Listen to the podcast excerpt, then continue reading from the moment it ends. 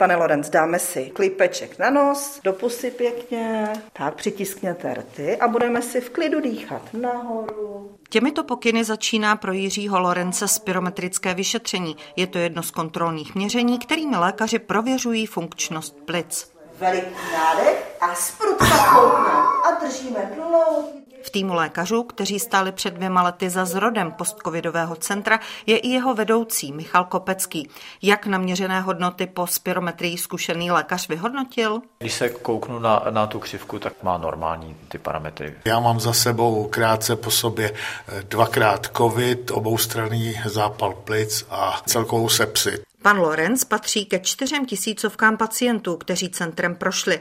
Lidé sem přijížděli hlavně v počátcích pandemie ze všech koutů naší republiky. Když jsme měli variantu delta, tak to byly spíše respirační onemocnění, trpěli hodně těmi zápaly plic, únava, dušnost, poruchy čichu, chuti a celková únava, pak byly různé neurologické problémy, vypadávání vlasů, různé kožní změny a v současné době je to spíše více o té únavě, nespavosti, různých neurologických problémech. Říká Michal Kopecký. Těch lidí máme asi desítky jenom, kteří pořád trpí nějakým symptomem, většina těch lidí je v naší péči do toho roku od 3 do 6 měsíců a ty symptomy většinou vymizí. 71letý Josef Macháček má za sebou těžký průběh covidu. 40 dnů strávil v umělém spánku.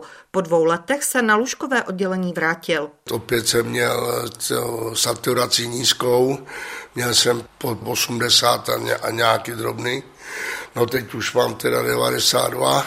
Zaplať pánbůh tím, že mám takhle, takže mě pustí domů.